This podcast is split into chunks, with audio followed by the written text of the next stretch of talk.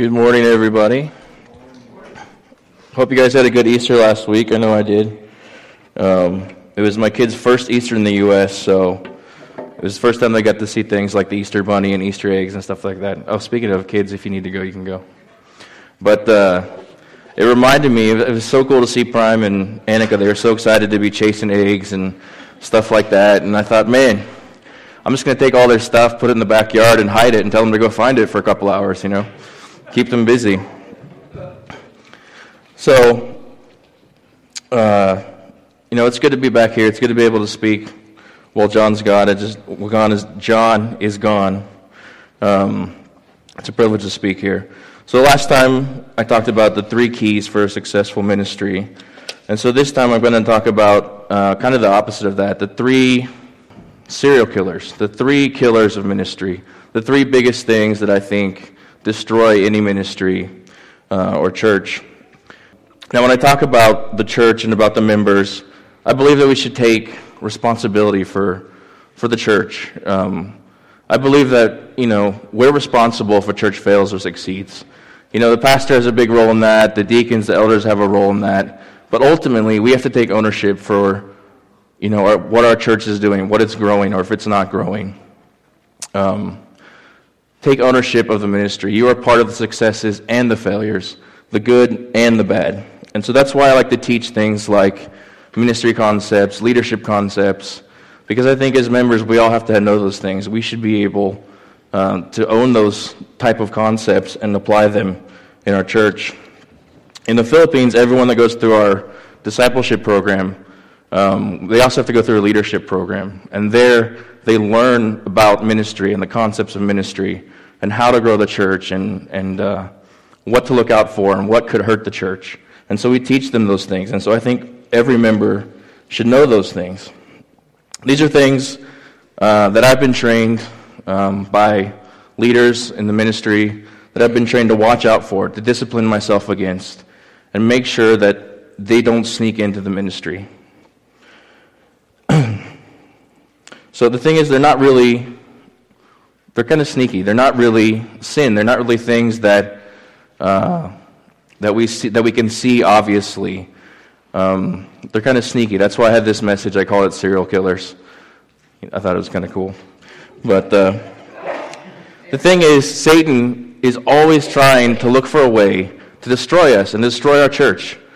It says in 1 Peter 5 8, Be sober minded, be watchful. Your adversary, the devil, prowls around like a roaring lion seeking someone to devour. Satan's looking away, looking for a way to destroy this church. And so we have to be careful not to let these things sneak into our church. So the first ministry serial killer that I have for you is a lack of unified vision. You know, if you don't have a vision, if you don't have a set goal, you're never going to move forward. A church will never grow without a solid vision or something that can be accomplished that everybody is working towards. And you know, sometimes it's not necessarily a lack of vision, it's just that the vision hasn't been communicated clearly, or not everyone knows the vision. Not everyone is on board with that vision yet, and that's just as bad. Sometimes you have a church where you have 10 different people who have 10 different visions for the church and have 10 different goals, and so they're all working differently, trying to do different things, and you end up choking the church, and it ends up dying as well. So, how can we prevent that? Um, you know, I think one thing that's cool that we do in the Philippines, we make sure every church has a Vision Sunday um, where our pastor, our head pastor of all 27 churches in the Philippines, uh, we get together and we have a Vision Sunday where they talk about what is the vision for the church and what is the goal? What are we going to accomplish this year? And so actually, I talked to Pastor John and I kind of forced him, no, but I asked him to uh, have a Vision Sunday sometime this summer and uh, communicate that goal for what the church, what the goal is for the church. Um, so, how do we prevent a lack of vision? Ask for a dream. The day we stop dreaming is the day we start dying. Leaders should be dreamers. A big dream yields a big vision, and a big vision yields a big church if God is in it. Uh, Ephesians 3:20 says this: "Not to him who is able to do far more abundantly than all we ask or think, according to the power at work within us." It says that God's able to do more than we ask, more than we think. We never ask enough. When we, when we dream honestly, I think we never ask big enough. God is capable of doing more than we dream, more than we think. So ask God for the vision for the church, for what's next. Here's something, there's kind of an example for you. So the thing is, I say this sometimes, and people say, you know, what about small ministries or what about this part of the ministry? That's not, you don't have to have a dream for that part of the ministry. Like, for instance, the hospitality ministry, which is really awesome. You guys always have good food out there. Uh, last week we had an awesome breakfast. But what if, like, the church was, the vision for the church was we want to bring in more young people? How would that affect the hospitality ministry? Well, they would say, hey, these young people want awesome coffee and want something, you know, high tech. So let's get a Keurig machine. You know, let's get something cool and that draws in a crowd, that will draw in visitors. That could be a dream for them. Someday it could be, let's have an outreach breakfast. Because that breakfast last week, guys, come on. That was great. But imagine if we could turn that into something else an outreach breakfast to bring in visitors, to bring in the unsaved. I mean, that's a big dream for something, for a seemingly small part of the ministry, but it could have a huge impact on the church. So ask God for a dream. But seriously, let's get that Keurig machine, guys. No. So quit making excuses. That's the second one. People often lack vision because they focus too much on the problems that may or may not be in the way. You know, you hear this attitude like, oh man, I don't really want to do that because it's not going to be effective anyway. We're not going to be able to do that. We don't have the money for that. You know, if so and so would do this, we would be more effective what we were doing. Or, you know, if the pastor was doing this, we would be more effective. But that's the wrong attitude. Um, we make a lot of excuses as Christians. In Genesis 3 11 and 12, it says this He said, Who told you that you were naked? Have you eaten of the tree of which I commanded you not to eat? The man said, The woman who you gave to me, gave to be with me, she gave me fruit of the tree, and I ate. Even since the beginning of time, people have been making excuses. Adam made an excuse, blamed the woman, but he was still punished. That's the thing. Excuses don't do anything, they don't help anybody, they just cause more problems. Uh, thirdly, write it down. Write down the vision. Habakkuk 2 2 says this Write the vision, make it plain on tablets, so he may run who reads it. If you want to prevent a lack of vision in the church or in your ministry, you have to write it down. You have to have something that is to hold you accountable to it to show that you're growing. You have to have some way to monitor your growth, your progress towards that vision and towards that goal. So you have to write it down. Not only that, so that everybody knows it. If we write down our vision, we can easily share it with other people. Uh, in the Philippines, every year we plan out what we're going to do the, for the whole year, and we plan out all these events, and we sit there and we set goals for every church, um, and we talk about how we're going to reach those goals. So we write it down, and then we share those goals with our members. And so everybody's on the same page. Everybody's working towards the same goal. And that wouldn't happen if we didn't write it down. If we didn't have some way to come back at the end of the year and say, okay, did we do what we were setting out to do? If we didn't write it down, we wouldn't be able to evaluate those things. And we also wouldn't be able to celebrate the win. When we reach those goals, when we accomplish what we set out to do, we can see that by writing it down, and we see that we've accomplished that, and we can celebrate that. Okay, so the first ministry killer a lack of vision. Secondly, apathy. Apathy is a lack of interest, enthusiasm, or concern, the lack of a desire to do anything more than the minimum or to do anything at all. You know, I've experienced this in ministry. There's times where you get to the point where you just start to coast and you start to think, you know, that's good enough. In the Philippines, we have this saying. It says, "Pwede na It's uh, Tagalog, so it means that's good enough. It's basically like saying, yeah, that'll do for now, or, you know, that's just good enough. But that's the wrong attitude. The Bible says this. Revelation 3:16. So because you are lukewarm and neither hot nor cold, I will spit you out of my mouth. God doesn't like it when we're like that, when we're just cruising, when we're just coasting. We have to be afraid of that. Don't let that sneak into the church. We have to be afraid of that in our ministry and in our lives. Apathy also manifests in our spiritual lives. We can get stagnant, we can plateau, we can stop growing spiritually if we aren't careful. Um, and the problem with that is that opens us up to temptation. which opens up a path to destroy the church. We've seen that with mega churches all the time. You know, their pastor becomes, uh, you know, kind of a superstar, and they kind of become apathetic towards their spiritual lives, and they end up falling into sin, and their church ends up getting destroyed because of it. And that's, that's the problem. In America, it's so easy to just be like, eh, that's not really my thing. Like in the church, when there's a new ministry, you just be like, eh, I wouldn't really have time for that. Or that's not really my jam. That's not really my thing. I don't want to do that. But the problem is, is everybody does that, then nothing ever gets done. So, how do we prevent that? How do we prevent apathy? Know your priorities. Matthew 6:33 says this, "But seek first the kingdom of God and his righteousness, and all these things will be added to you." Make your spiritual life a priority. You have to be strong. If you are strong spiritually, Satan cannot attack you. Um, Satan cannot use you as a way to destroy the church. The Holy Spirit will not let you become apathetic. The Holy Spirit will be driving you, pushing you, telling you to do more, to fulfill that vision. So, set God and this church as a priority.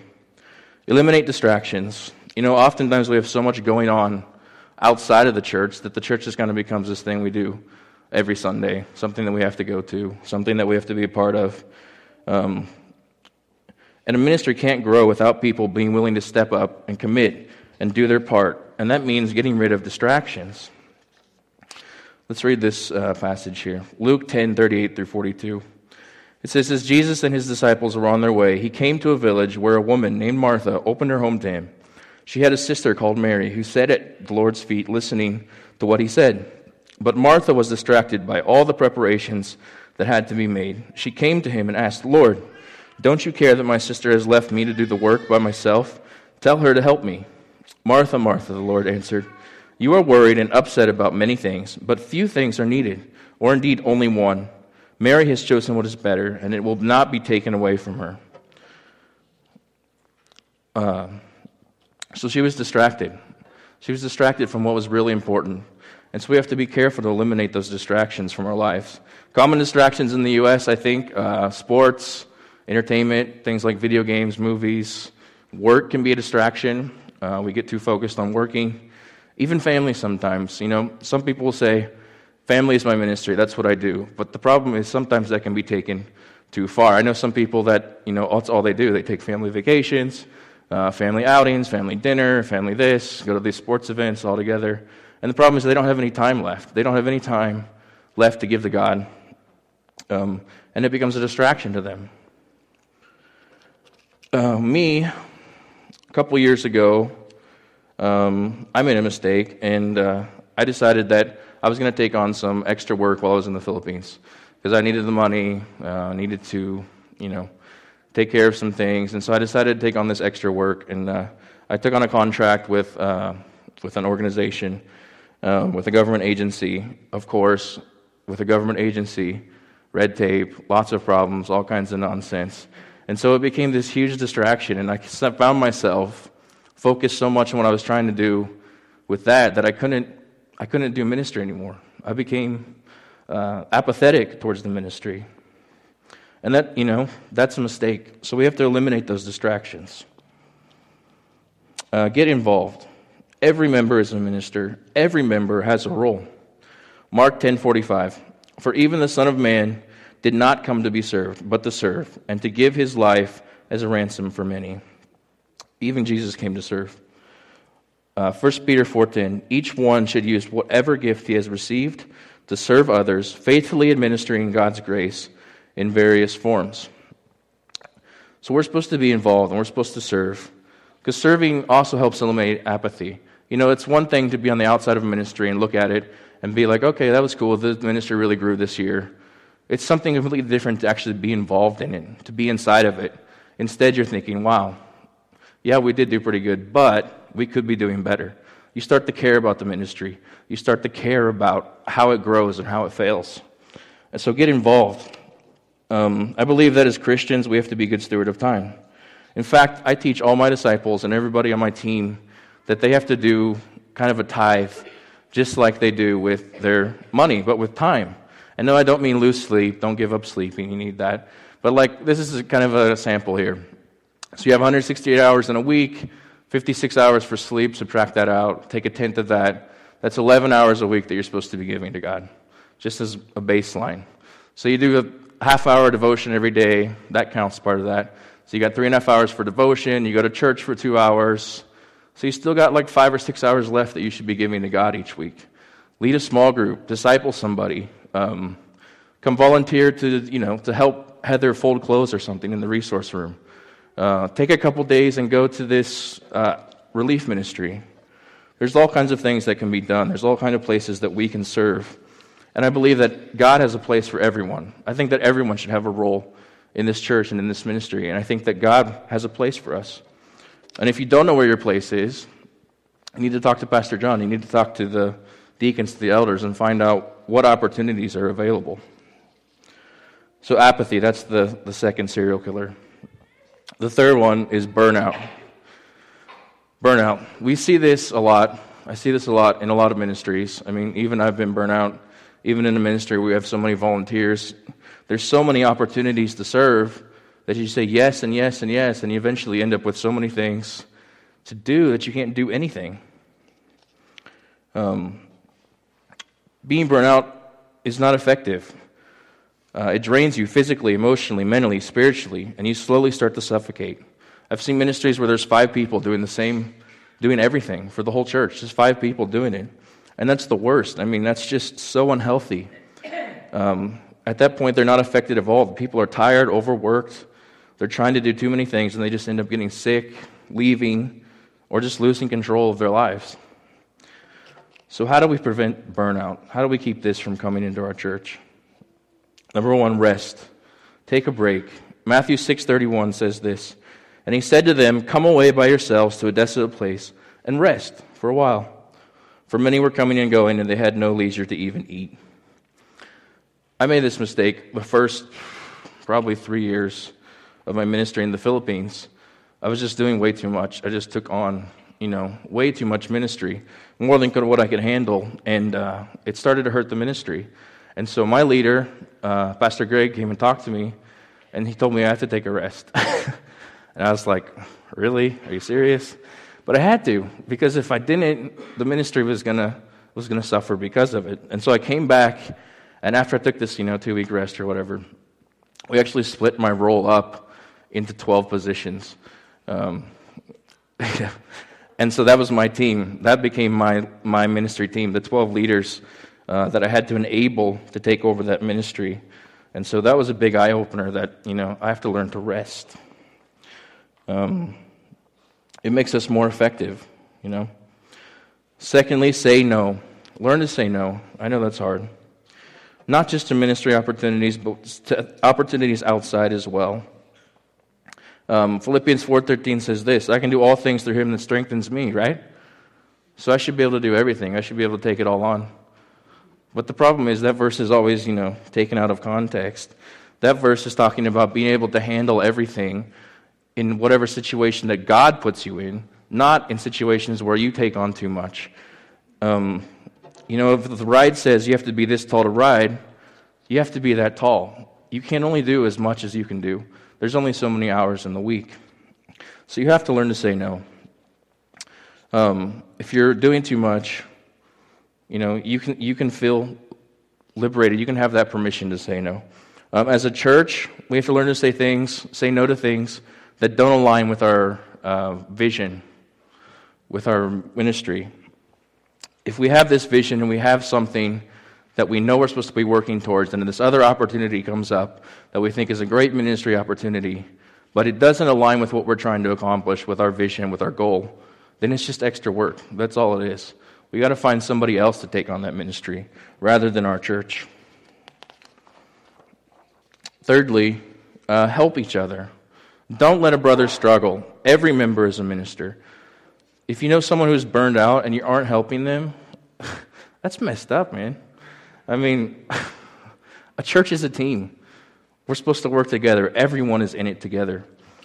Uh, Exodus 17, 8 through 13. I'm sure some of you have heard of this story before, but the Amalekites came and attacked the Israelites at Rephidim. Moses said to Joshua, Choose some of our men and go out to fight the Amalekites. Tomorrow I will stand on top of the hill with the staff of God in my hands. So Joshua fought the Amalekites as Moses had ordered, and Moses, Aaron, and Hur went to the top of the hill. As long as Moses held up his hands, the Israelites were winning. But whenever he lowered his hands, the Amalekites were winning. So when Moses' hands grew tired, they took a stone and put it under him, and he sat on it. Aaron and Hur held his hands up, and one on one side and one on the other, so that his hands remained steady till sunset. So Joshua overcame the Amalekite army with the sword. We got to have that teamwork. The truth is, there's people in our church that are burned out. There's people that are tired. There's people that need an Aaron, they need a Hur to hold up their hands. And we should be doing that. We have to be available to help. Don't wait for them to make the, for the, for them to make the first move. Be proactive in that. Um, be there to help. Be that Aaron. Be that Hur. Okay, so those are the three ministry killers that, that I think we have to avoid, um, that we have to prevent from sneaking into our church. You know, when I look at this church, I see this church with so much potential. I see a great facility, a great location, great people that can just, you know, blow it out of the water and can do great things. But we have to be cautious. We have to be careful not to let these things sneak into our church. Don't lose sight of the vision. Continue to dream big. Don't fall into the trap of apathy. Get involved. Don't get burnt out. Take a rest and help those who need rest. Keep these things out of the church, uh, and God will do big things. You know, my family and I are going back to the Philippines, hopefully before the end of the year, and uh, we'll be gone for another two or three years probably. And so I hope to come back and see this church growing. Um, to see new people added, ministries expanded, lives changed. I just want to end with this illustration. This is kind of a funny illustration, but I, it, every time I hear it, you know, it kind of reminds me of what I should be doing. So, imagine this: there's a magical duck town where only ducks live. Every Sunday, the ducks waddle out of their duck houses and they waddle down the main street to their duck church. They waddle into the church and squat in their duck pews. The duck worship leader sings a few duck songs, and the duck pastor comes out and reads from his duck Bible. Quack, quack, quack. He encourages them Ducks, God has given you wings. With these wings, you can fly. With these wings, you can rise up and soar like eagles. No walls can confine you, no fences can hold you. You have wings and you can fly like birds. All the ducks say, Amen. The duck stood up, turned around, and waddled home. Let me encourage you today don't waddle home today. You're meant to fly. This church was meant to fly. So let's pray. Thank you, Father God. We just thank you for this day, Lord. And we just thank you for everybody that's here today. We thank you for this opportunity to be in your house and uh, to hear your word, God. I just pray that uh, you'll be with everything through this week, that you would uh, help us eliminate these killers from our church. Don't let them in. Don't let Satan have a foothold in our church, God. We just love you, Lord, and we praise you. And We thank you for everything you've done. In your name, amen.